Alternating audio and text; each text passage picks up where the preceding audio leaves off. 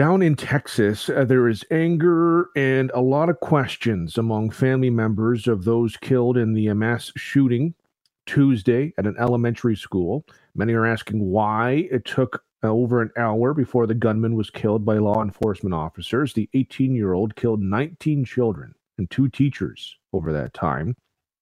Family members are demanding to know why authorities did not storm the school and put a stop to the rampage quicker.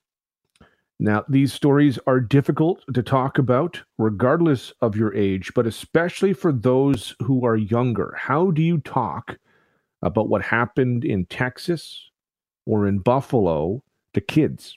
Dr. Marcia Sirota is an author, speaker, coach, and psychiatrist, and joins us now to talk about this. Appreciate your time today. Good morning, Devin. When a major tragedy happens, should parents wait to talk about it? Should they address it right away? What's sort of the idea here? Well, first of all, I just want to say that my heart goes out to all the people involved, and especially the families of those who were killed. I think the thing that parents need to do is really pay attention to their children and take their cues from them. So if the children want to talk, they should talk, and if the children want to have just quiet time, they should give them the quiet time, but they should also really observe for signs that the children aren't doing well and then, get them the kind of help that they might need. So it's really about paying attention, listening, watching, and giving the children what they need rather than imposing something on them. Is it different when there is an event that happens, like in particular, like a school shooting, which is more likely to happen in the United States than Canada, and when it happens in a different country or outside of what might be home, or does it really matter? No, because it's been shown that hearing and reading about and watching images of traumatic events can cause reactions that are traumatic in us as well. So we can be looking at the news and we can be traumatized, and especially because we empathize, right? These are mostly children involved and very loving and supportive teachers, and we are horrified because we can identify with the parents, we can identify with people who are teachers, so it's very close to home in our hearts. It might not be in our state, but it's in our hearts.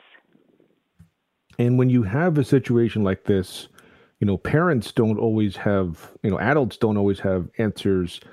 So I'd imagine for kids, if they ask a question, it's okay not to have the answer to a certain question.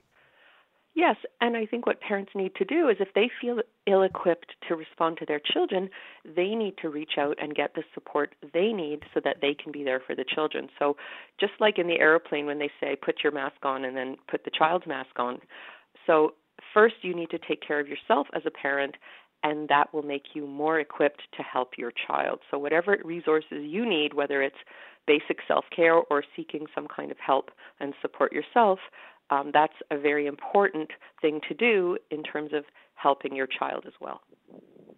Just to, in that sense, parents may be sorting things out with these events themselves. What can parents and adults do to help themselves?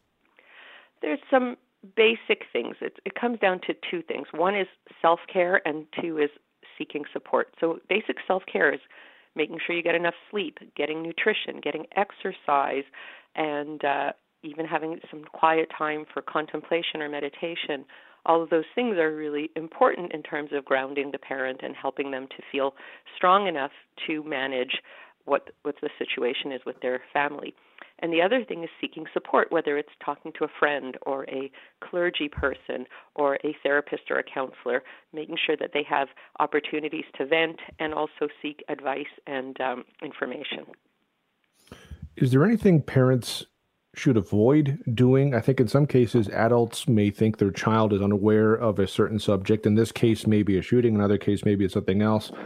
But sometimes we don't really realize how aware of events and issues and things that kids may be. I think there's a few things we should avoid. We should avoid forcing children to talk about things before they're ready, but we should also avoid pretending that it's going to go away, and if the child is very quiet, thinking that they're fine. because a quiet child does not mean a healthy, happy child. A quiet child might be having a lot of reactions internally, but they just don't know how to express it. So we shouldn't go to either extreme of pushing the child too hard to talk about things before they're ready or ignoring any signs of trouble.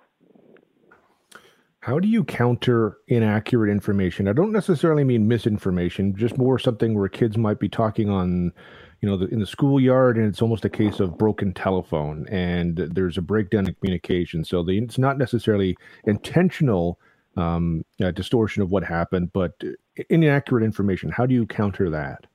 I think it's always important to ask your child, how was your day today? What kinds of things were your friends talking about, outside when you were playing?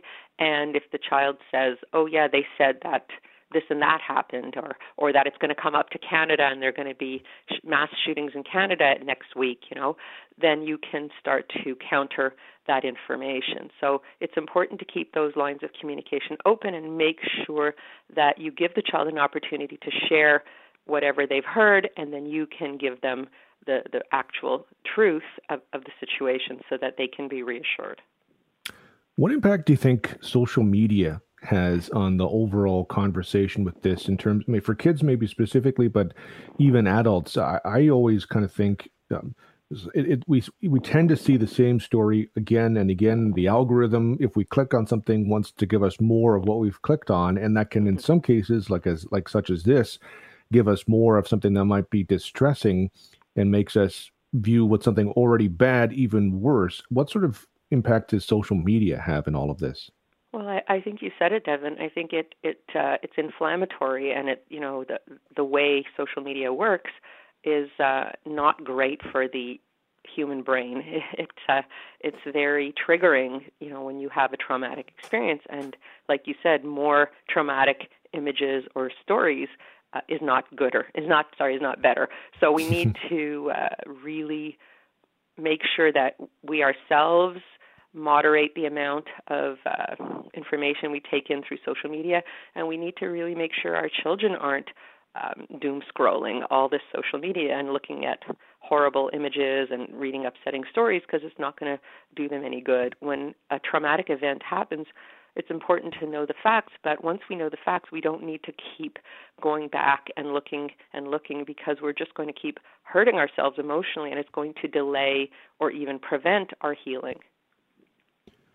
Dr. Sirota, as always, I certainly appreciate the time. Thank you very much. Thanks for having me, Devin. That's Dr. Marcia Sirota, author, speaker, coach, and psychiatrist.